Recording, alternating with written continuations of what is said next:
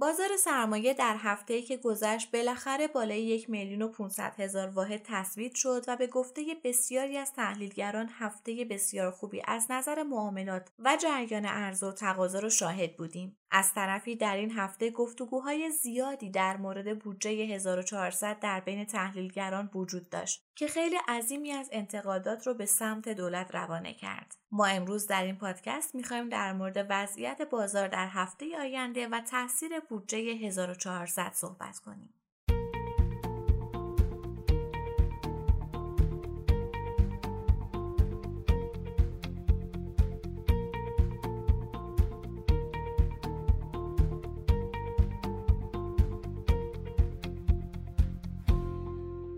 سلام اینجا پادکست کاریزماست و شما در حال شنیدن پانزدهمین اپیزود از مجموع پادکست های هفتگی کاریزما هستید. کاریزما یه پادکست تحلیلیه. تحلیل بازار سرمایه که توسط گروه مالی کاریزما تهیه شده. این اپیزود در روز چهارشنبه 19 آذر 99 ضبط شده. من آرام نظری هستم و با همراهی میسم رحمتی کارشناس اقتصاد و کارشناس ارشد مدیریت مالی اتفاقات مهم بازار سرمایه در هفته گذشته رو مرور می‌کنیم و نهایتا به سیمایی از هفته آینده می‌رسیم. با ما همراه باشید.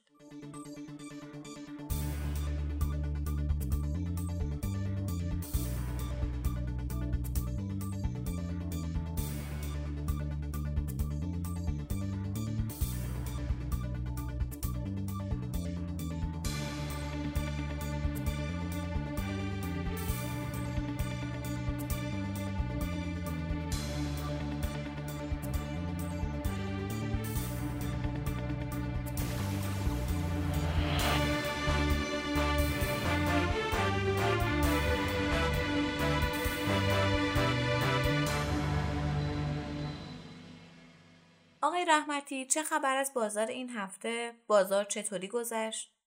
سلام عرض می کنم خدمت تمام شنوندگان عزیز. در خدمتتون هستیم. امروز درباره بازار می‌خوایم صحبت کنیم. همونطور که شما گفتید این هفته بازار سرمایه هفته بسیار خوبی رو پشت سر گذاشت. من در این پارت و در جواب سوال شما می‌خوام بررسی کنم. آمار آمار و متغیرهای بازار سرمایه رو از نظر ارزش معاملات و از نظر پول حقیقی.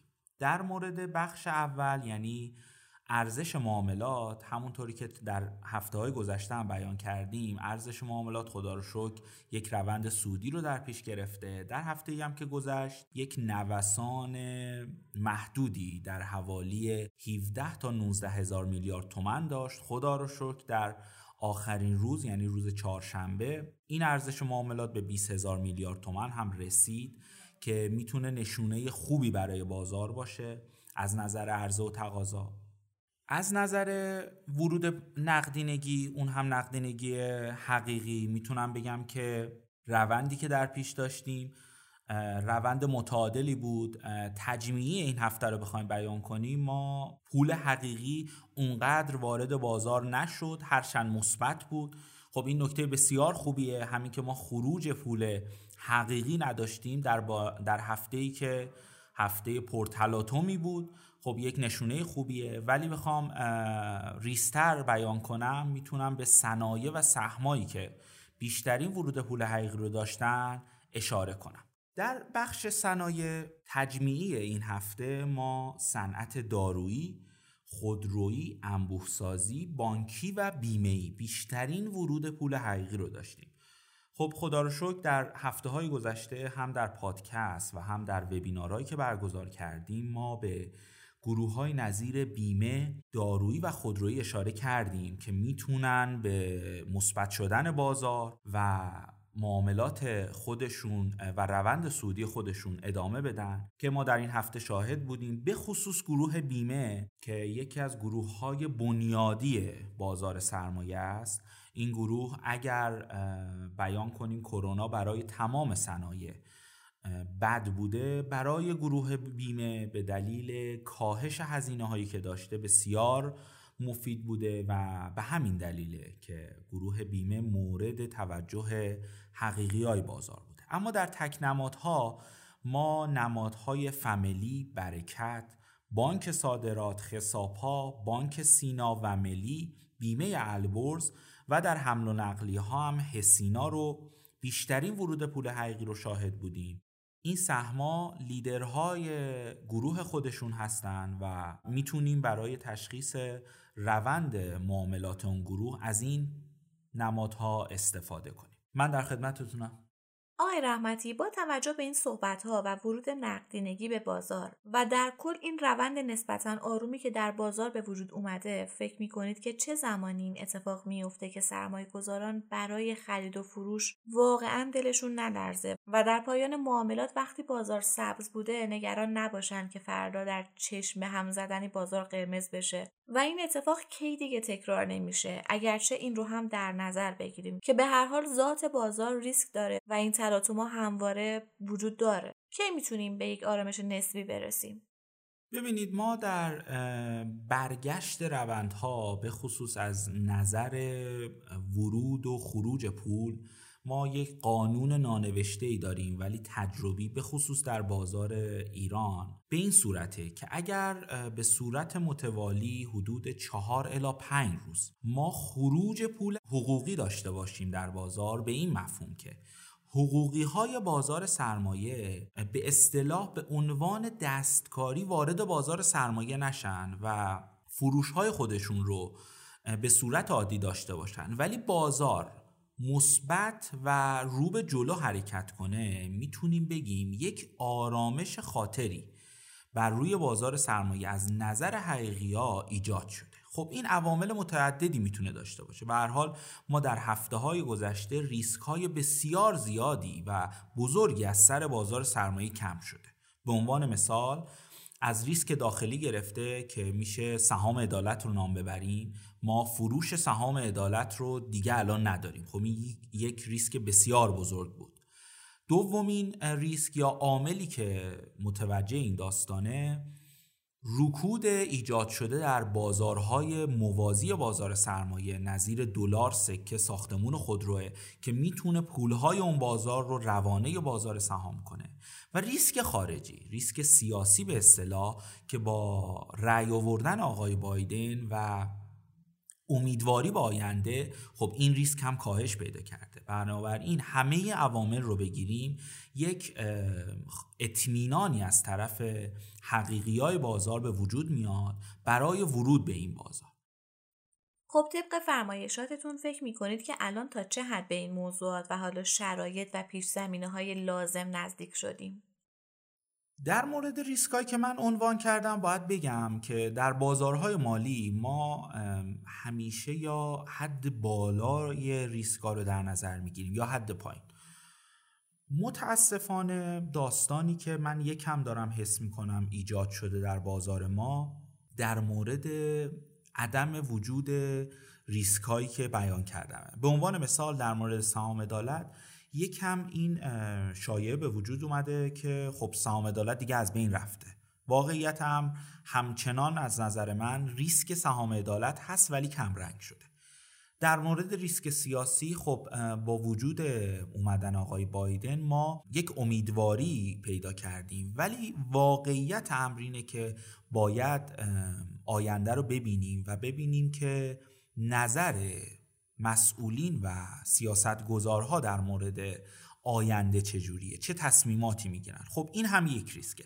به نظر من از نظر اینکه ما چه حد فاصله گرفتیم از اون هیجانهای بسیار منفی واقعیتا خب فاصله زیادی گرفتیم و تا حدودی رفت شده.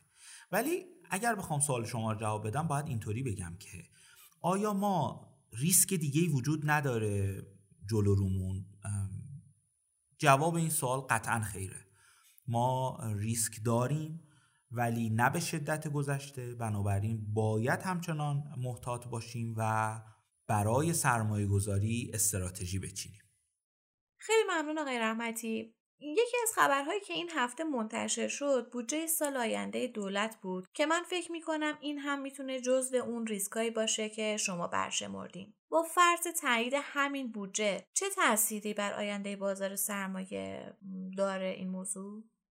واقعیت امر اینه که در مورد بودجه دولت متاسفانه یک چند سالی مراحل اولیه بودجه یا همون بودجه اصلی که به مجلس داده میشه یک سری اعداد و رقم غیر واقعیه ما زیاد نمی‌خوایم در مورد این اعداد و رقم صحبت کنیم ولی نکته ای که وجود داره و تأثیری که بر روی بازار سرمایه ما می‌ذاره بررسی کلیات بودجه است و اینکه دولت چه اهدافی رو برای سال آینده داره. من یک سری بررسی ها انجام دادم روی بودجه و من مقالش رو هم در سایت آیبس گذاشتم و بررسی کردم. ولی امروز می‌خوام در پادکست از یک منظر دیگه بهش نگاه کنم و یک نتیجه گیری کلی بگیرم ازش و تأثیرش رو بر روی بازار سرمایه و اقتصاد ایران بیان کنم. ببینید در بودجه 1400 که تقدیم مجلس شده دولت هزینه کردهای خودش رو یعنی هزینه هایی که می‌خواد در سال 1400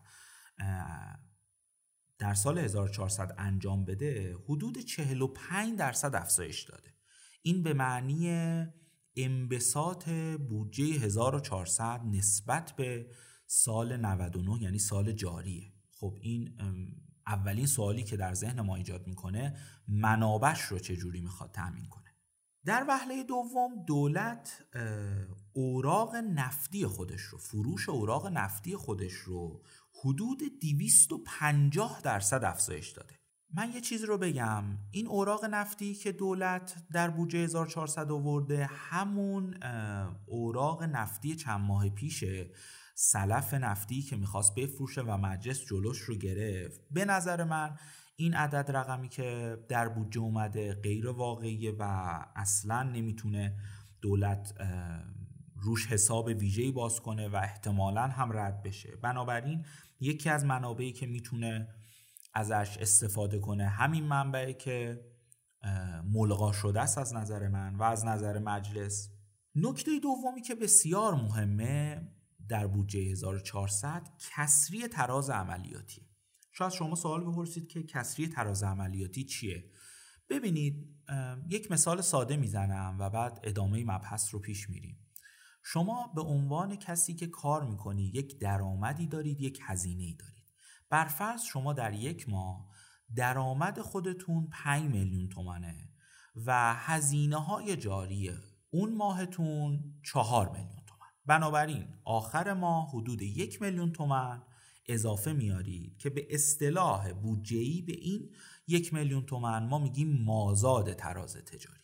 اما چه موقع ما کسری تراز عملیاتی داریم؟ زمانی که هزینه های شما افزایش پیدا کنه و درآمد شما ثابت باشه و در آخر اون سال هزینه ها بیشتر از درآمد باشه به اصطلاح بودجه‌ای میگیم کسری تراز عملیاتی. خود دولت با بررسی هایی که انجام داده در بودجه 1400 آورده که 35 درصد کسری بودجه عملیاتی داره. خب برای تأمین کسری بودجه عملیاتی دو راه جلو روی دولت. یک راه همیشگی فروش نفته که اعداد بسیار جالبی ما در بودجه 1400 داریم می‌بینیم. متوسط نرخ فروش نفت رو دولت 40 دلار و تعداد فروش روزانه رو دو ممیز سه میلیون بشکه دیده که به نظر من این یکی از رویاها و آرزوهای دولت در سال آینده است. این عدد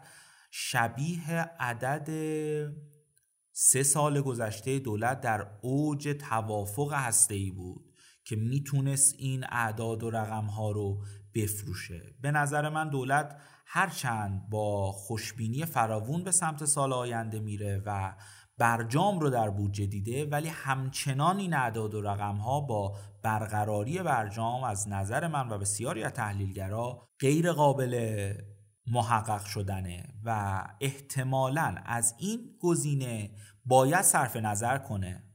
اما گزینه بعدی که در بودجه آورده فروش دارایی مالی در مورد فروش دارایی مالی دولت عددی که در بودجه 1400 دیده حدود 300 هزار میلیارد تومنه که ما اگر ریز بررسیش کنیم حدود 125 هزار میلیارد تومن اوراق بدهی و دولت پیش بینی کرده. من یه نکته ارز کنم این وسط که ببینی آیا این عدد واقعی یا نه.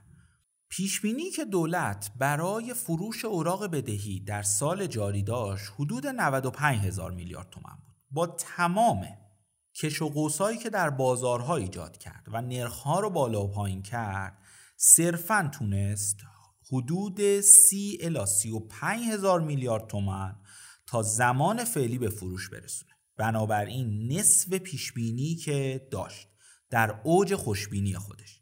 بنابراین اینکه دولت 125 هزار میلیارد تومن اوراق رو برای سال آینده پیش بینی کرده باز هم عدد غیر واقعیه و احتمال اینکه بیشتر از نصف و حتی نصف این عدد محقق بشم خیلی دور از انتظاره.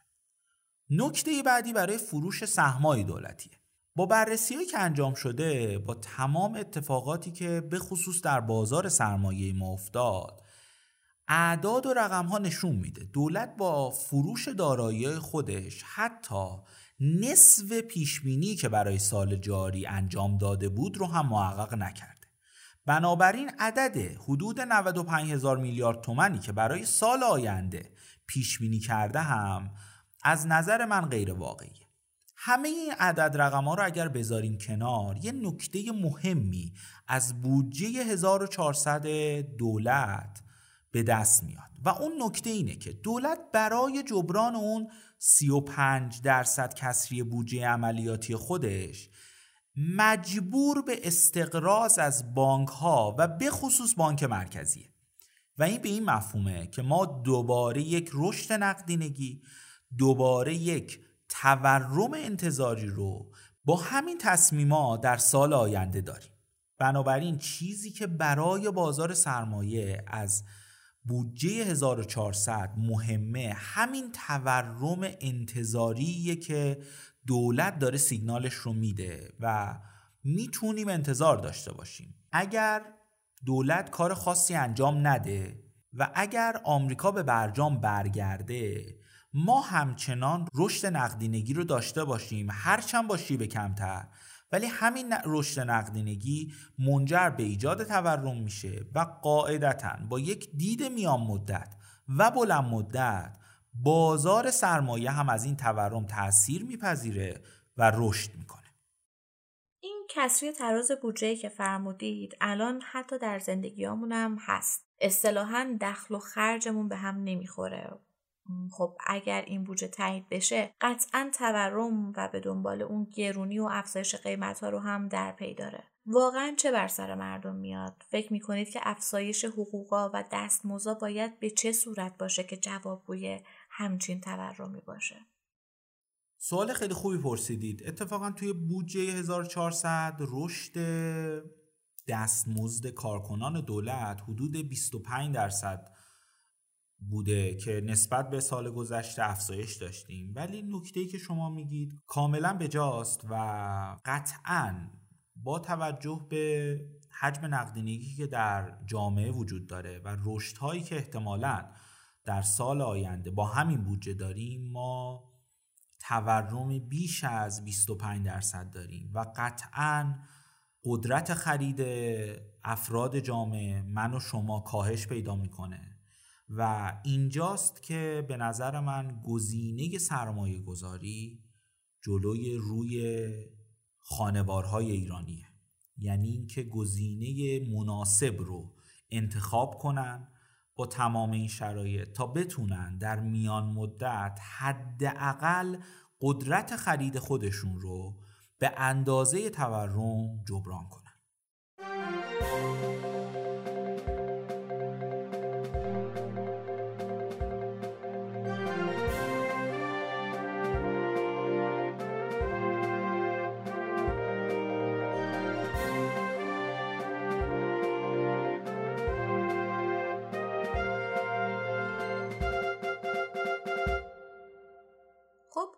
که به هر طریقی که هست این پیچ خطرناک رو هم به سلامت پشت سر بذاریم. هفته آینده بازار چطوری به نظرتون رقم می‌خوره و پیشنهادتون به شنوندگان و سرمایه گذاران عزیز چیه؟ خوشبختانه با اتفاقاتی که در هفته گذشته افتاد و در بخش اول ما توضیحاتی رو دادیم از نظر معاملاتی بسیار خوب پیش رفتیم و شاخص کل از منظر تکنیکالی بخوایم بررسیش کنیم شاخص کل تونست بالای یک میلیون و هزار واحد به اصطلاح تثبیت بشه و حجم خوبی بخوره. ما مقاومت بسیار مهمی در محدوده یک میلیون تا یک میلیون داشتیم که با همه کش و های فراوونی که در دو هفته گذشته به وجود اومد بالاخره عبور کردیم از این منطقه و در هفته که گذشت ما به اصطلاح تثبیت بالای این مقاومت رو پشت سر گذاشتیم. برای هفته آینده و با توجه به اتفاقاتی که حدود یک ساعت پایانی معاملات روز چهارشنبه افتاد به نظر من بازار افزایش تقاضا رو در اول هفته داره.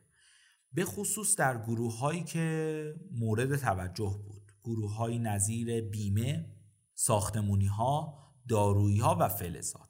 در مورد اینکه تا کجا می‌تونیم رشد کنیم باید بگم واقعیت امر ما برای برگشت بازار مسیرهای سختی رو داریم. در پله اول به نظر می‌رسه شاخص کل و بازار سرمایه می‌تونه تا محدوده یک میلیون و تا 630 هزار واحد رشد کنه. و بعد از اونجا دقیقا مثل همین هفته که گذشت ما احتمالا با عرضه هایی روبرو بشیم و باید اونجا مشخص کنیم که چه اتفاقی بر بازار سرمایه میاد. بنابراین ما فعلا روند کوتاه مدت بازار رو در هفته آینده مناسب می‌دونیم و احتمال رشد تا محدوده یک میلیون هزار واحد رو هم داریم. آقای رحمتی یادم در اپیزودهای قبلی مطرح کردیم که برای جبران ضرر و زیانها و رسیدن به یک حد تعادل در بازار نیازی که شاخص کل سقفی بالاتر از سقف قبلی و کفی بالاتر از کف قبلی رو تجربه کنه که بتونه جبران کنه ریزش های قبلی رو. الان چقدر نزدیک شدیم به این وضعیت و فکر می‌کنید که کی این اتفاق کاملا بیفته؟ ببینید اگر ما نگاهی به شاخص کل بندازیم می‌بینیم تو یک مدت حدود یک تا دو ماهه دقیقا ما کفهایی بالاتر از کف قبلی و سقفهایی بالاتر از سقف قبلی رو ثبت کردیم. اگر ما به شاخص کل نگاه کنیم می‌بینیم بعد از کف یک میلیون دیویس هزار واحد ما در حال ثبت دو کف مختلف هستیم. اولین کف قیمتی که ثبت شد و با عرضه و تقاضا و ارزش معاملات بالایی عبور کرد کف یک میلیون و سی هزار واحد بود. و بعد از اون هم کف یک میلیون و هزار واحد در حال تثبیته. بنابراین در روند کوتاه مدت همونطوری که در همون اپیزود هم بیان کردیم شاخص کل روند سودی کوتاه مدت خودش رو ادامه میده و الان هم در زمان فعلی همین روند ادامه داره. اما نکته ای که در اپیزود مورد اشاره شما ما بیان کردیم این موضوع بود که ما برای اینکه در بلند مدت روند سودی ایجاد بشه ما باید کفی بالاتر از کف اصلیمون یعنی محدوده یک میلیون و هزار واحد ثبت کنیم تا بتونیم بگیم هم سقف اصلیمون یعنی دو میلیون و دیویست هزار واحد رو می‌تونیم پس بگیریم و بازار در بلند مدت روند سودی می‌گیره. بنابراین سوال شما در مورد روند کوتاه مدت کاملا درسته. ما تغییر روند دادیم در کوتاه مدت و احتمالا هم تا یک میلیون و 600 هزار واحد و بعد از اون یک میلیون و 700 هزار واحد رشد کنیم. ولی برای بلند مدت ما همچنان باید منتظر محدوده یک میلیون و 800 هزار واحد باشیم. خیلی ممنون از توضیحاتتون. این هفته دلار سکه به چه سمت و سوی رفت؟ در مورد بازار دلار سکه و کلا بازارهای موازی بازار سرمایه من همچنان صحبتهای قبلیم رو بهش اعتقاد دارم. فقط برای به اصطلاح update کردن تحلیل های قبلیمون باید بگم. دلار بعد از اینکه تونست محدوده 26 هزار تومن رو رو به پایین بشکنه قاعدتا به دلیل هوشمندی این بازار و حرفه‌ای بودن این بازار فعلا شاهد نوساناتی در همین محدوده هستیم تا آخرین خروج های پول رو هم در این بازار شاهد باشیم. به همین منوال در بازار سکه هم همینطوره. در بازار سکه ما شاهد بودیم که محدوده 11500 تومن 11700 تومن رو به پایین شکسته شد و حتی وارد کانال 10 تومن هم شد. ولی این روزا شاهدیم دوباره در همین محدوده این بازار هم در حال معامل است. یه کلیتی که بخوام عرض کنم در مورد تمام بازارهای موازی بازار سرمایه باید بگم از نظر من در بازارهای موازی بازار سرمایه تازه اول رکود معاملاتی هستیم. به خصوص در بازارهای نظیر خودرو مسکن. ما در بازار دلار سکه حتی افتهایی هم داشتیم. الان افت معاملات رو کاملا شاهدیم.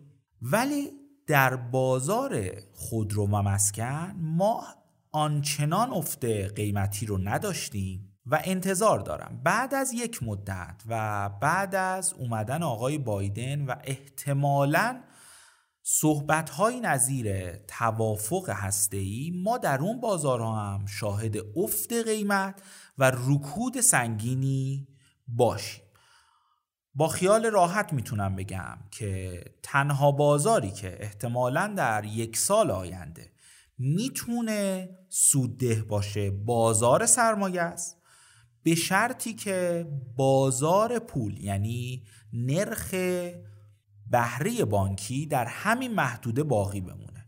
در صورتی که نرخ بهره بانکی افزایش پیدا کنه ما شاهد خروج پول از بازار سرمایه به سمت بازار پولیم. ولی اگر در همین محدوده ها نرخ بهره ثابت باشه بازار سرمایه تنها بازار مالی ایرانه که می‌تونه در یک سال آینده به سرمایه گذاران خودش سود بده.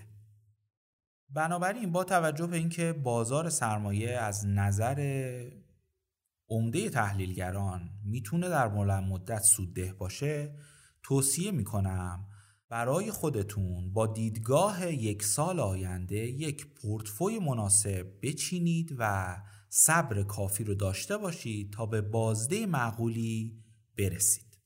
یک پورتفوی خوب چه ویژگی باید داشته باشه و سرمایه گذاران به چه نکاتی باید دقت کنن برای چیدن پورتفوی خودشون؟ ببینید برای پاسخ به این سوال من چند تا نکته رو عنوان می‌کنم تا شنوندگان عزیز به یک کلیات خوبی از چیدن پورتفو برسن. نکته اول اینه که ما برای چیدن یک پورتفوی مناسب اول باید روند بازار مالی خودمون رو مشخص کنیم یک سرمایه گذار باید بدونه در بازار مالی که حضور پیدا کرده الان روند سودی نزولی یا خونسا که هر کدوم از این روندها استراتژی مخصوص معاملاتی خودشون رو داره. بعد از اینکه سرمایه گذار تونست بفهمه که روند بازار مالی چگونه است باید دیدگاه خودش رو هم مشخص کنه. یعنی دیدگاهش آیا کوتاه مدته آیا بلند مدته یا حتی میان مدته. با تشخیص اینکه دیدگاه سرمایه گذار چگونه است می‌تونیم انواع پورتفوها رو برای سرمایه گذار مشخص کنیم. به عنوان مثال فردی که دیدگاه بلند مدت در بازار سرمایه داره باید به سمت سهمهای بنیادی حتی با نقشوندگی کم هم می‌تونه وارد بشه. اما کسی که دیدگاه کوتاه مدت در بازار سرمایه داره باید نه تنها وارد سهمهای بنیادی بلکه وارد سهمهایی با نقشوندگی بالا بشه. نکته بعدی که در مورد چیدمان پورتفو می‌تونم بیان کنم اینه که صنایع پیشرو در اون روند سودی رو در نظر بگیریم. به عنوان مثال در زمان فعلی صنایعی مثل بیمه، دارویی، بانکی صنایع پیشرو بازار سرمایه و بعد از اینکه صنایع پیشرو رو تشخیص دادیم باید لیدر اون گروه یا صنعت رو هم تشخیص بدیم تا بتونیم دیدگاه خودمون رو در مورد اون صنعت گسترش بدیم. به عنوان مثال اگر شما فردی هستید که یک دیدگاه میان مدت به بازار سرمایه دارید و صنعت بانکی رو هم به عنوان لیدر بازار سرمایه مشخص کردید باید نیم نگاهی به معاملات نماد بانک صادرات داشته باشید تا معاملات صنعت بانک رو زیر نظر داشته باشید تمام این نکات به شما کمک می‌کنه تا نقطه ورود و خروج خوبی رو در سرمایه گذاری خودتون داشته باشید. نکته آخر که در مورد این سوال شما باید بیان کنم اینه که حتما از صنایع مختلف سهم انتخاب کنید و از یک صنعت به هیچ عنوان بیش از دو سهم رو در پورتفوی خودتون نگهداری نکنید. نکته که این روزا خیلی می‌بینم بیان کردن سرمایه گذاری به اصطلاح تک سهم شدن یا خرید یک سهم در پورتفوی شخصیه. من به شخصه اعتقاد دارم در زمان فعلی که همچنان ریسک بلند مدت بازار زیاده این نحوه خرید و فروش و تک سهم شدن بسیار خطرناکه و به هیچ عنوان توصیه نمی کنم. خب آقای رحمتی همونطور که فرمودید از صنعت‌های مختلف در پورتفومون داشته باشیم آیا نمی‌تونیم سهم هامون رو هم با دیدگاه های مختلف بچینیم مثلا بخشی رو با دیدگاه بلند مدت و بخشی رو با دیدگاه کوتاه مدت یا حتی میان مدت؟ صد درصد که میشه اتفاقا یک سرمایه گذار حرفه‌ای با همین دیدگاه وارد بازار مالی میشه به هر حال افرادی که دائما بازار افرادی که دائما در بازار مالی و بازار سرمایه ما حضور دارن قطعا نیاز دارن به معاملات روزانه، معاملات بلند مدت و معاملات میان مدت. بنابراین بهترین ترکیبی که همونطور که شما بیان کردید اینه که یک درصدی از پورتفوی خودتون رو به نمادهایی با دیدگاه بلند مدت اختصاص بدید و یک درصدی رو به نمادهایی با دیدگاه کوتاه مدت که بتونید هم از روند کوتاه مدت سود کسب کنید و هم در بلند مدت درگیر نوسانات بازار سرمایه نباشید. خیلی ممنون از پاسخهای جامع و کاملتون جناب رحمتی و متشکرم. خواهش می‌کنم خدا نگهدار همیشه سلامت و پرسود باشید.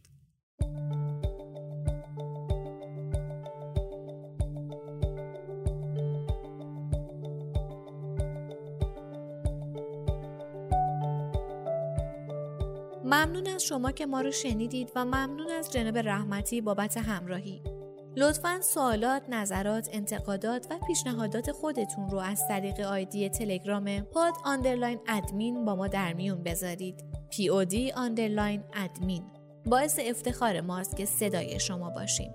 ما رو هر هفته به نام پادکست کاریزما در تمام پادگیرها مثل Castbox، Overcast بشنوید و به اشتراک بذارید. تا هفته آینده و قسمت بعد خدا نگهدار.